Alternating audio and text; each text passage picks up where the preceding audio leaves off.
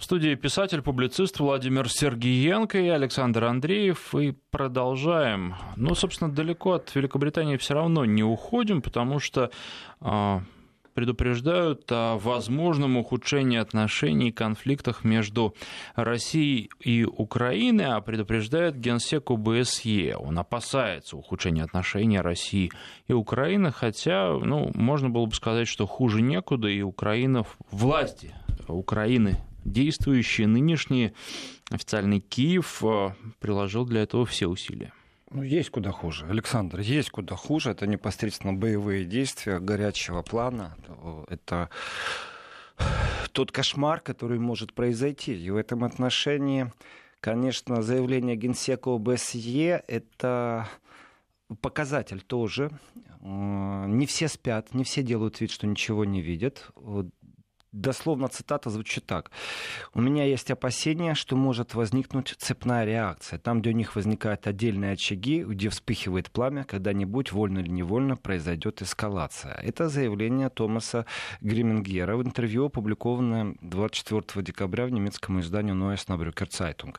Вот теперь нужно говорить, где мы это читаем после Шпигеля. А то...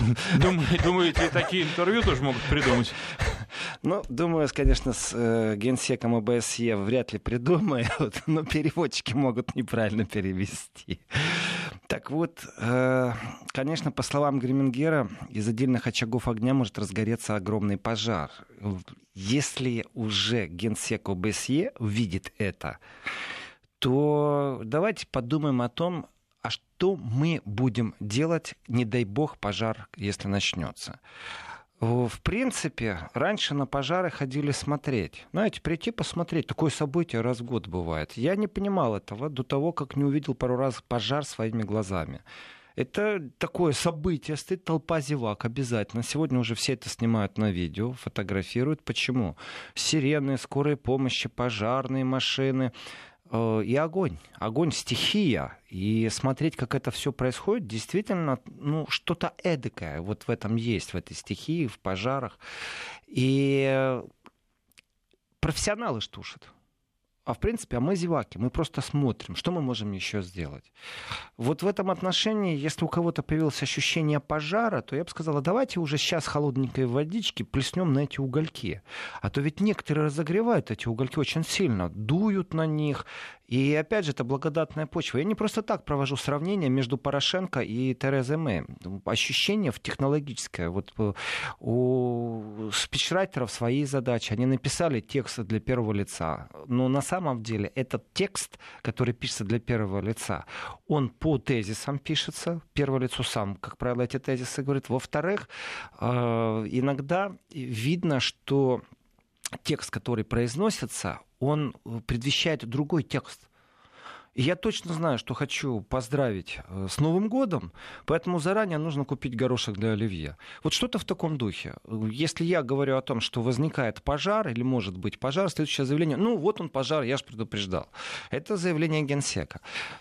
Сравнение Терезы Мэй и Порошенко для меня почему похоже вообще, вот динамика этих заявлений. Такое ощущение, что у них одни и те же консультанты. Притом ярко выражено, не украинские консультанты консультируют Терезу Мэй.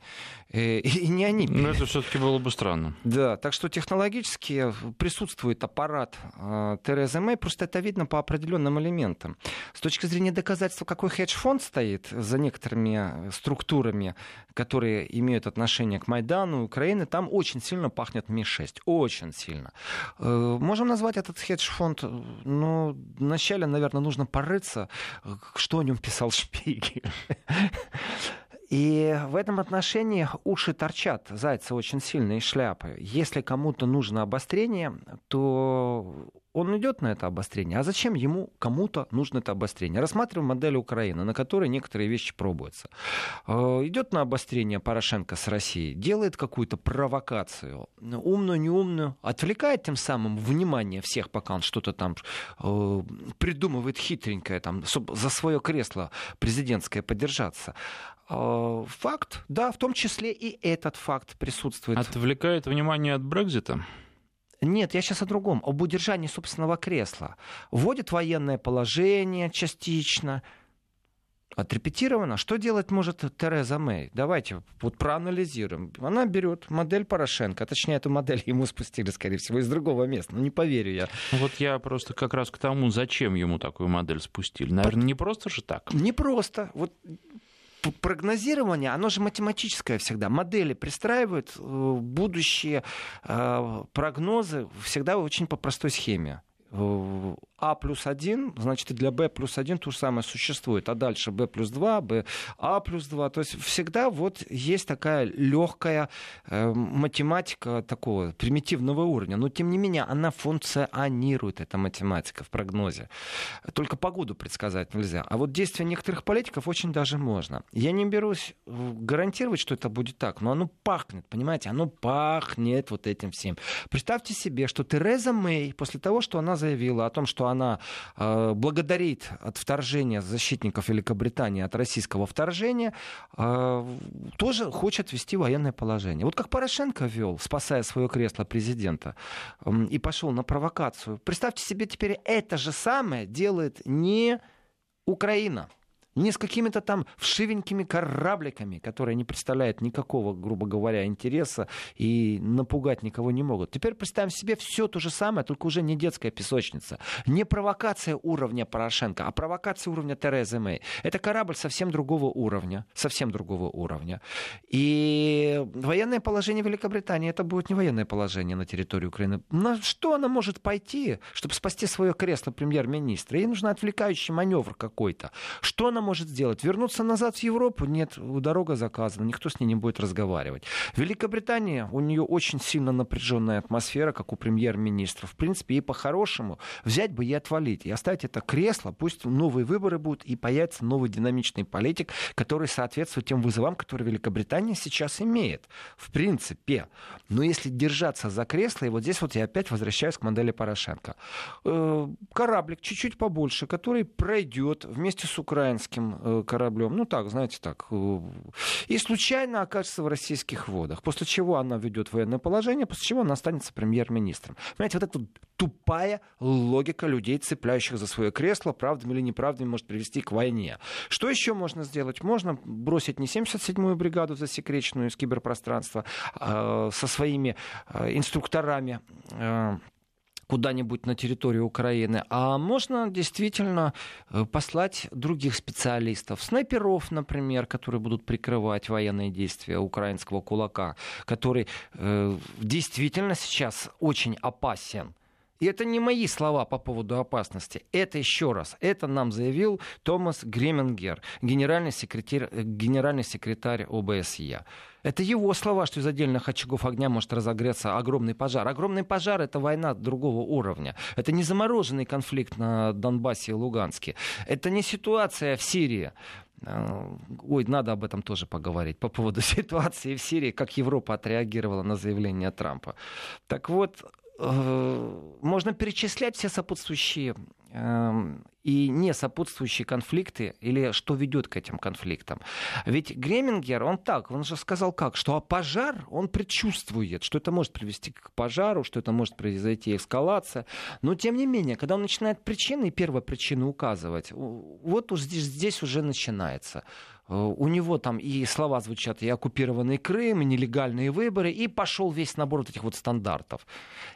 Вот теперь берем этого генерального секретаря ОБСЕ, ставим рядышком президента Украины Порошенко, ставим рядышком премьер-министра Великобритании, и, в принципе, можно объявлять о начале Третьей мировой войны. Вот сколько раз это все уже было в истории человечества. Схема одна и та же. Великобритании нечего делать возле Крымского полуострова. Ну, вроде как все-таки кому бы он не принадлежал. Кораблик-то ушел все-таки. Он в Одессе побыл, постоял немножко у причала и отправился в румынский порт Констанца. Слава богу, скажу я вам. Видимо, что-то вот... Духа не хватило... Духа не хватило на провокацию последнего уровня. Есть такое искусство, называется искусство провокации. Провокация ради провокации. Одно дело в Констанцу, Румыния, страна НАТО. А вот совсем другое дело, это если бы они попробовали сделать такой финт ушами. Об этом, кстати, говорилось и будет говориться. И мысли, конечно же, есть. Керченский пролив для судоходства не военных кораблей или военных, но без пушек. То есть шпионский корабль отправим. А давайте действительно откроем ворота, впустим шпионский корабль, который пройдет все, что нужно измерить, все, что ему нужно измерить, он имеет оборудование, и будет говорить, но мы же не имеем ни одной пушки. Так давайте вообще сейчас секретные документы из сейфа достанем Министерства обороны Российской Федерации, отправим Терезе Мэй, чтобы она убедилась, что никто не нападает на Великобританию. Но она-то, с точки зрения искусства провокации, именно в этом контексте и говорила. И именно в этом контексте идут рассуждения, послать или не послать вот этот вот шпионский корабль в Керченский пролив. И здесь, я так скажу, все методы хороши, чтобы отговорить Терезу Мэй от необдуманных поступков. Просто есть логика. И логика в преддверии чего-то, знаете, вот так сценарно будем раскручивать движение сюжета, у нас получается как? Украина военное положение вела, президент Украины свои бонусы кассирует на этом деле, и по-братски, как коллега с коллегой, поделился с Терезой Мэй и говорит, слушай, введи, дорогая, тоже военное положение, русские и так крайние, так что номер пройдет. Схавают все в политическом контексте. Ну, они как барыги, они так иногда разговаривают между собой, как Саакашвили их назвал, барыгами, да. Вот интересный вообще мир получается в этом отношении. Как-то все же упущено время, потому что вот во время Солсбери, да, там они могли бы что-нибудь подобное придумать сейчас, да под Рождество. Но я от некоторых подлых людей ожидаю именно под Рождество в определенных вещей. Плевать они хотели на праздники, а сами не празднуют, и другим не дадут. Ведь Греминджер, он не ожидает абсолютно никакого прорыва на мирных переговорах. Я с ним полностью согласен. Политическая воля для примирения попросту отсутствует. И новые импульсы из нормандской группы, о которых он мечтает, чтобы получить, оно все хорошо. Но есть констатация факта, и это очень печальный факт. Нет политической воли для примирения. Нет этой воли ни у кого, кто мог бы вот так вот раз-два и сделать. Я говорю только об Украине сейчас. Проблема с волей или проблема в том, что это просто Порошенко и его окружению невыгодно, потому что примирение для них это начало конца или уже конец конца. Тяжелый вопрос. Почему? Потому что анализировать же надо факты. Факт того, что посол Украины обратился с просьбой к Германии, чтобы Германия предоставила войска. Это непосредственно втягивание Германии в военные события, в войну. Давай, мы тут с Россией, у нас все под контролем. В любой момент начнем войну, ребятки, только нам нужна ваша помощь. Германия жестко сказала нет. Критикуем Россию.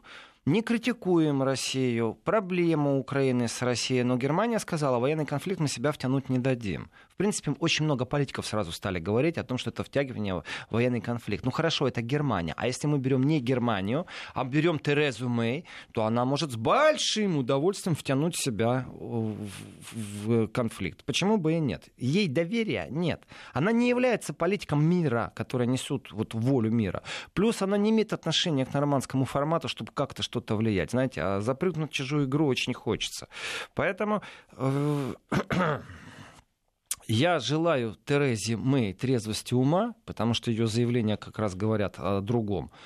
И, в принципе, наверное, нужно общаться по линии все-таки военных. Они друг с другом будут лучше говорить, чем это делают политики, и могут четко сказать, вы знаете, вот такому кораблю сюда входить нельзя, а такому кораблю можно, но не нужно, нежелательно. И если, не дай бог, у вас будет так получится, что у вас ветер попутный будет, и вы не заметите, как вы приблизитесь к границам, то не забывайте, что есть три друга, да, у России. Флот, авиация, армия. Военно-космические силы. Военно-космические силы. Это, опять же, Великобритания. Об этом не говорили в Великобритании. Документация вышла намного позже. BBC, кстати, сделала. Тоже специфическая команда работает, я вам скажу, в BBC с их редакционной политикой. Но, тем не менее, они выпустили. И отрывки фильма видны, где к российским границам подошел великобританский корабль на расстоянии 50 километров. Ну, я не знаю, как там с точки зрения шпионажа, можно ли уже начинать отслеживать, проверять на вшивость, на гнилость, оборону врага, скажем так. Но, тем не менее, там видно, как самолет за самолетом летают над великобританским кораблем. Самолеты Российской Федерации. Потом они начнут кричать о том, что вы милитаризировали остров Крым. При этом с любой трибуны. ООН, не ООН. И если посмотреть, поступательность движений четка. Они выстраивают это движение. И прям, понимаете, уже так на подтанцовках Украина есть с политической элитой, которая и военное положение вела в том числе. Поэтому очень печально смотреть в будущее, если премьер-министр действительно ядерной державы заявляет о том, что сдержали вторжение России, то я ожидаю чего угодно. Самого худшего сценария. То есть самое худшее — это введение военного положения. Зачем Терезе Мэй это нужно? Вот здесь возвращается опять к Порошенко. Это одна и та же модель. Советники одни и те же. Ярко выражено. Мне кажется, что Америка действительно начала использовать новый вид политической борьбы. Называется «сами». Только денег давайте. И здесь у нас очень интересные аспекты. Великобритания как такова, это не является больше державой, которая находится в союзе с Европой, с Брюсселем, вот именно в контексте мы тут посоветуемся и решим, что нам делать. Все, это автономная единица в автономном плавании. Что хочет, то и кричит. И когда есть разные возгласы в сторону мира, в сторону войны, все-таки Европа имеет хороший или плохой, но имеет свой парламент, где разные точки зрения разных политиков. Есть Совет Европы. Великобритания больше не имеет к этому отношения. Все, точка. И то, что делает США, в принципе, это бросает, ну, как бы на самотек определенные вещи. В этом отношении, опять же, далеко ходить не надо. У нас есть еще один очень такой интересный политик в Европе. О нем тоже говорить можно много и долго. Это Макрон. Он выразил сожаление о решении Трампа по Сирии. И разговор же очень нешуточный, на самом деле. Очень нешуточный. Дело в том, что как бы в Европе там определенные тенденции. Значит, по последним заявлениям Европа, в принципе, заявила о том, что нужно усилить евро. То есть есть понятие еврозона, не только вот Вести ФМ программа, которую мы с вами сейчас ведем, Александр. Еще есть еврозона, это где в ходе валюта евро. И вот в этой зоне евро все в порядке с валютой. Но ведь объясните, пожалуйста, почему Европа должна долларами рассчитываться, например, за российскую нефть или за арабскую нефть? Вот почему? Вот как так получилось? Европа вдруг ни с того ни с сего. Представляете, как посмела вообще Европа заявить это? Что надо переходить как-то на расчеты в валюте евро. Давно пора. Зачем же мы это делаем в американских долларах? Тем самым мы укрепим евровалюту. И, в принципе, это нормально, и по рынку, и по всему. И тут, знаете, такой сразу запах, суверенитет появляется. Вот суверенитет, он же пахнет. И в первую очередь он пахнет именно вот евровалютой. Вот чем в первую очередь пахнет. Уже во вторую очередь он будет пахнуть собственной армией европейской, которую французы мечтают. Так вот. То есть свежеотпечатанными купюрами и порохом, да? Да. И ничем другим не пахнет суверенитет. По крайней мере, эта модель долгие годы использовалась, в том числе и США. Так вот, цитирую президента Франции Эммануэля Макрона. «Союзник должен быть надежным с тем, чтобы действовать в координации с другими своими союзниками». И я так вас понимаю, уважаемый президент Франции. Эммануэль, проблема, да? Большая проблема. Американцы не посоветовались с Европой. А кто тебе наивному сказал, что американцы будут с тобой советоваться? Вот откуда у тебя вот эта мысль? Вот Александр мне говорит, что я иногда так идеализирую некоторые вещи. С каких пор Америка должна советоваться с Францией, забирать ей войска или не забирать? Что за наивность такая во французских головах политических? Берем Великобританию, там муха в голове конкретная, что Россия вторглась. Спасибо, солдаты, что защитили от российского вторжения. Берем другого политика, европейского, крупного политика. Макрон все-таки, давайте так, нравится, не нравится, но с весов его не сбросить. И тенденции вот я бы сказал так, европейской направленности, не французской, а именно европейской направленности. Это Макрон в первую очередь. Во вторую уже будет там Меркель, Дональд Таск. Это все во вторую очередь. Но первое, сегодня это макроновская модель. Если уровень политика, такого политика, вот президент Франции все-таки, говорит о том, что он наивный, то я спрошу французов тогда: ребята, как так получилось, что он у вас президент? Такой большой еще в сказки верит. Ну почему Макрон считает, что действительно союзники должны с другими союзниками советоваться? Особенно, когда ими руководит Дональд Трамп. Вот с чего вдруг? Это близорукость, наивность, идеализация союзнических отношений. Где-то прописано, что Америка должна перед вами отчитываться. Нет, Америка может разбомбить, если она вдруг захочет кого-то, и не будет она у вас ничего спрашивать, уважаемые французы, особенно президенты французские. И вот эта вот политическая наивность, конечно же, вот в контексте французского восприятия это одно, но совсем другое. Это действительно в этой фразе, как бы я ни хотел, но скрытый другой контекст. Америке больше нельзя доверять. Вот о чем говорит Макрон. Но это сделано очень тонко и изящно. Это уже моя интерпретация его фразы. А если мы не можем доверять нашим союзникам, то вопрос, а зачем нам тогда такие союзнички нужны? А вот без Америки защищаться очень грустно и тяжело. И в этом контексте опять поднимается вопрос европейской армии. И это, Александр, конкретно о запахе суверенитета. Свеженапечатанные банкноты и порох. Вот два запаха суверенитета. В этом отношении, конечно же, опять же, мечта о том, что быть союзником значит вести борьбу плечом к плечу. А что сделал Трамп? Он сказал: ребята, сами теперь, все, мы свою функцию выполнили. А дальше я вообще...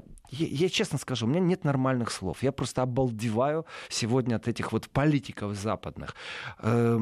Дальше Макрон... У меня такое ощущение, что он мстит за что-то Трампу. Ну, за что есть, конечно. Конкретно за что? За жилеты? Да, я знаю, Александр, вы исповедуете эту теорию. У меня нет доказательств того, что жилеты — это, в принципе, сюрприз из США. Это теория заговора. Пройдут годы, прежде чем мы узнаем правду. Может, и не узнаем никогда.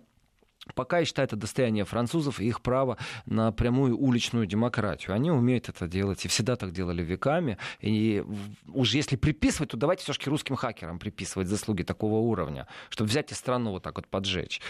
Так вот, дело в том, что Макрон говорит, он поет дифирамбы не кому-нибудь, а Джеймсу Мэтьюсу, назвав его надежным партнером. Мэтьюс объявил же о своей отставке после того, как Трамп решил, что нужно вывести войска из Сирии.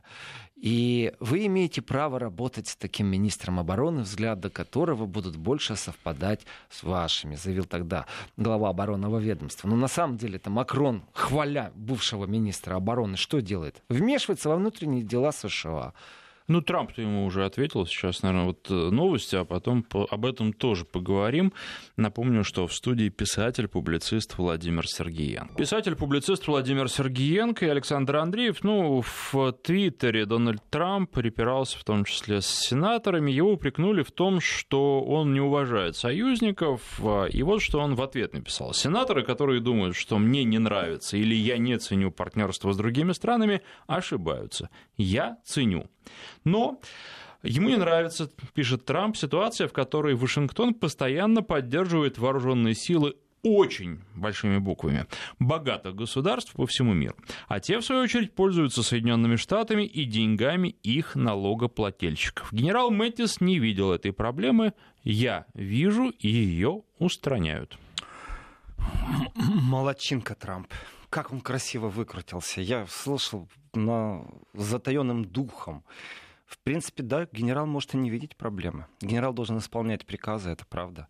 И генерал может не видеть, что налогоплательщики США давным-давно финансируют многие войны. И нечестные войны, нехорошие войны. Война не может быть хорошей или честной. Но Трамп, если честно, в данной ситуации меня мало интересует. Меня интересует Макрон, который хочет европейской армии. Я здесь вижу как бы две вещи. С одной стороны, европейская армия — это суверенитет Европы, с одной стороны. Все-таки евро надо защищать, я имею в виду валюту евро. И от американцев ожидать, что они будут... Вот представьте себе, стоит, например, контейнер валюты. В одном лежат только доллары пачки, а в другом только евро. И вот американский спецназ. Ему нужно вывести, спасти что-то. Они что спасать будут? Конечно, доллары. Не будут они за евровалюту никак печься. Соответственно, если они будут инвестировать деньги в какую-нибудь революцию, опять же, они контейнер долларов привезут, напечатают. И будут говорить, что это для стабилизации экономической ситуации. Так вот, появилась определенная политика. Это сделать евро как валюту жесткой и гарантированной. Это, в принципе, нелегкий труд. Здесь не только Центробанк должен влиять на эти нюансы. Я имею в виду Европейский Центробанк. Здесь еще нужно желание других партнеров рассчитываться в валюте. Другие партнеры в европейской валюте. И здесь, понятно, сейчас побегут на перегонки ходаки из Европы, из еврозоны. Россия, Китай.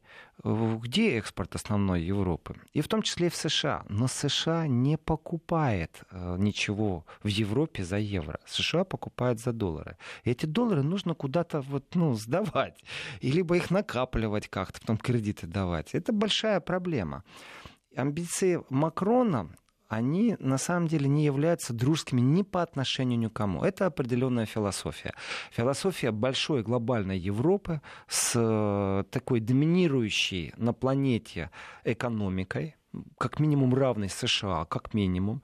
Соответственно, и армия нужна, чтобы продвигать определенные вещи. Например, вот недавно Меркель летала в Африку, взяла с собой команду бизнесменов, посетила некоторые регионы. Она не говорила там о правах человека с бизнесменами. Бизнесмены летают для того, чтобы контракты заключать. Известное дело, что революция аккумуляторов, а также то, что та же Европа и тот же автопром немецкий, один из китов все-таки промышленности и доходы в казну, нуждается в аккумуляторах новых поколений, а также это же борьба с загрязнением окружающей среды, то нужны определенные вещи. Просто химические элементы. Таблица Менделеева, ее нужно пополнять. Вот нету в Германии этого, но нету во Франции этого. И в Италии нету, и в Испании нету, а в Африке есть. А там коррупционные режимы. И правозащитники говорят, вот не надо связываться с Африкой. А если и надо, то нужно хотя бы честное слово у них взять, чтобы они вот как можно меньше воровали коррупционно. Ага, разбежались. С каких пор это бизнес будет париться по поводу коррупции в Африке? Да никогда этого не было. И всякие этические сопроводиловочки, например, там как семинар на Сименсе, служащего Сименса, который едет в служебную командировку, тестируют и их обучают, как правильно себя вести. Вот вы едете подписывать миллионный контракт в Африку, например, и таможенник, пограничник смотрит ваш паспорт и говорит, у вас виза неправильная, и нужно ему дать всего лишь навсего $100 взятки. В данном случае же нужно говорить 100 евро взятки. Вот. В связи с тем, что они объявили об усилении евро и хотят вывести ее на новую орбиту. Вы после этого, как дадите 100 евро, вы, понятно, вносите в декларацию о том, что вы их дали, и мы их вам вернем. То есть это не своего кармана дать. После чего вы едете в страну и подписываете вот этот вот замечательный контракт, многомиллиардный. Какие ваши действия? Так вот, чиновникам, а это простой служащий фирмы «Сименс», который едет. Так вот, знаете, что должен правильно сделать? Как вы думаете? Он должен дать $100, чтобы подписать контракт? Или все-таки взятку, то есть чиновнику на границе? Или все-таки не давать взятку и, несолоно хлебавши, сорвать контракт? Это же известно. Давали же. И... давать-то давали. Но после того, как их поймали неоднократно, и суды были, их приговаривали «Сименс» к штрафу за то, что он взятки давал. Правда, штраф он давал на территории Германии, в германскую казну. А свои контракты за взятки он вне Германии все-таки лоббировал. Так что очень так интересно, знаете. Так вот, я повторю вопрос. Нужно давать взятку, чтобы спасти контракт, или не нужно? Как вы думаете? Нужно или не нужно? Конечно, не нужно. А вот дадут или не дадут, конечно, дадут. А вот на закрытом семинаре, как вы думаете, как они обучают своих сотрудников? Дай взятку и подпиши контракт на 10 миллиардов, или на 10 миллиардов, или не давай взятку? Наверное, конечно, чтобы дали, но так, чтобы не поймали потом. Вот, правильно, ключевое слово, не поймали.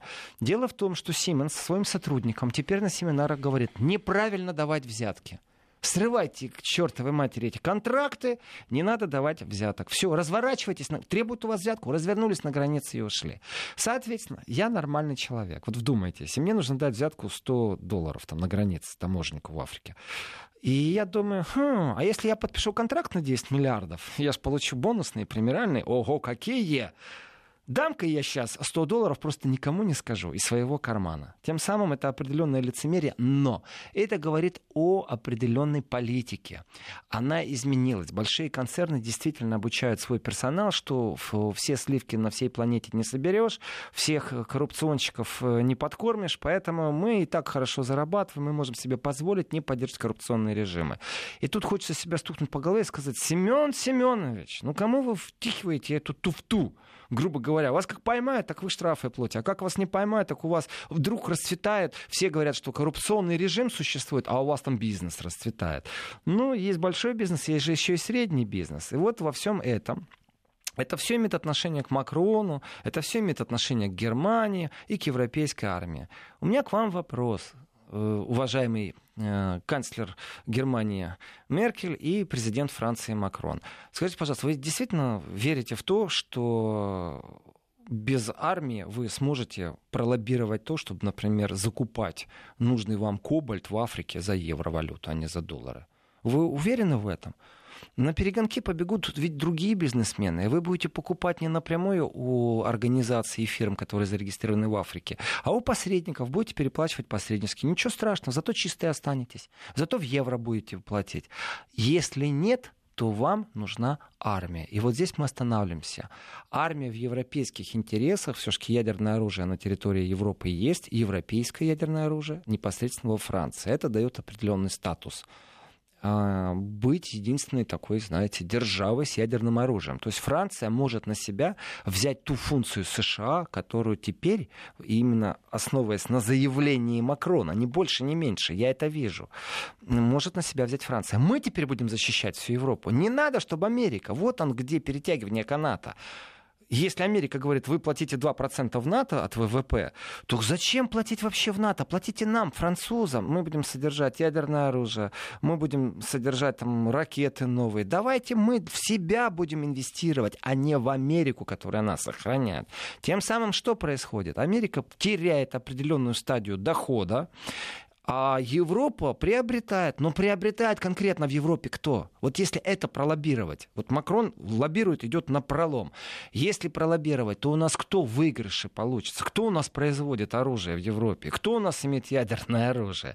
И у нас все становится на свои места. Макрон на самом деле поднимает благосостояние своей страны.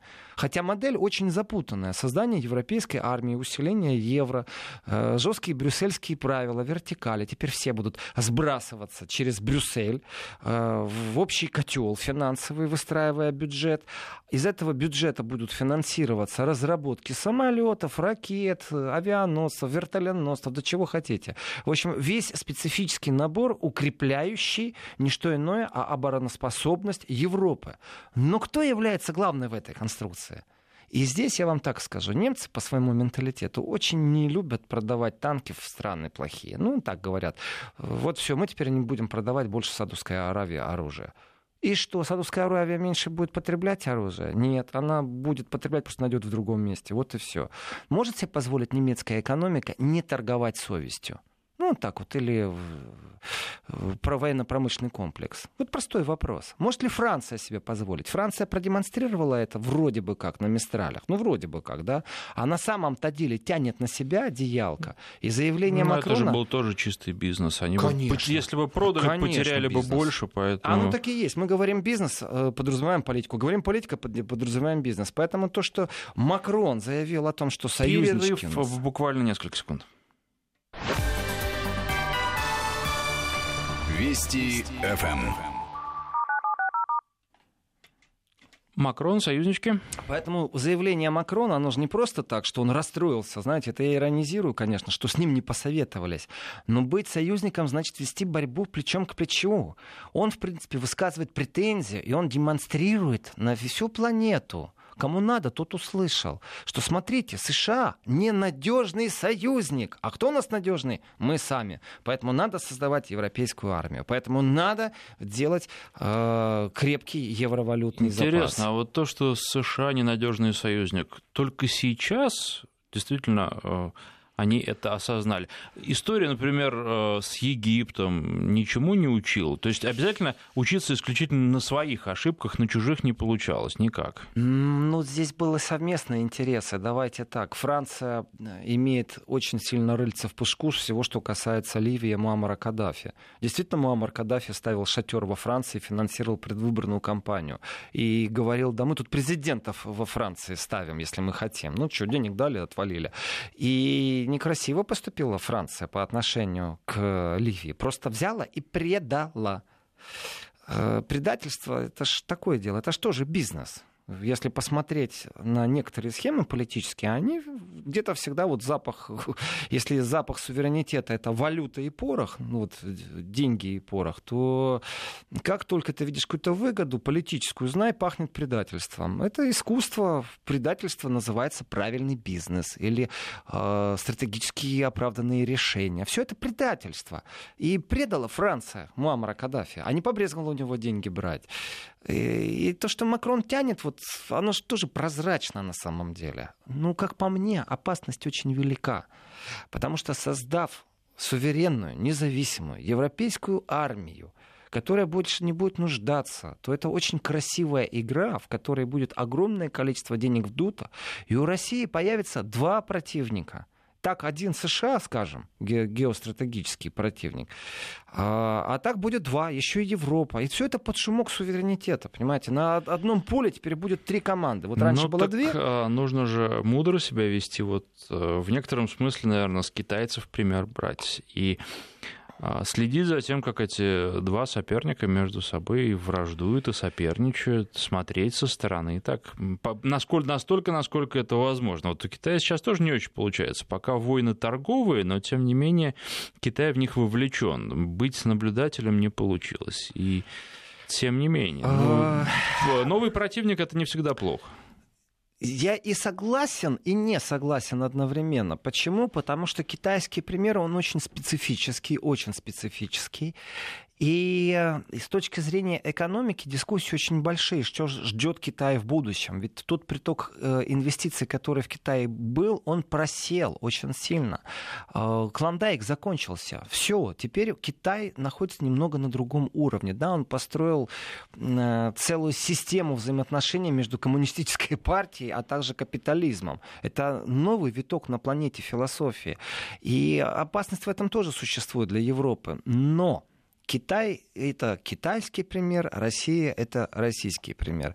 Дело в том, что в отношении Китая нету заявлений Терезы Мэй, что Китай напал на Великобританию, понимаете, вторгся. А вот в отношении России есть.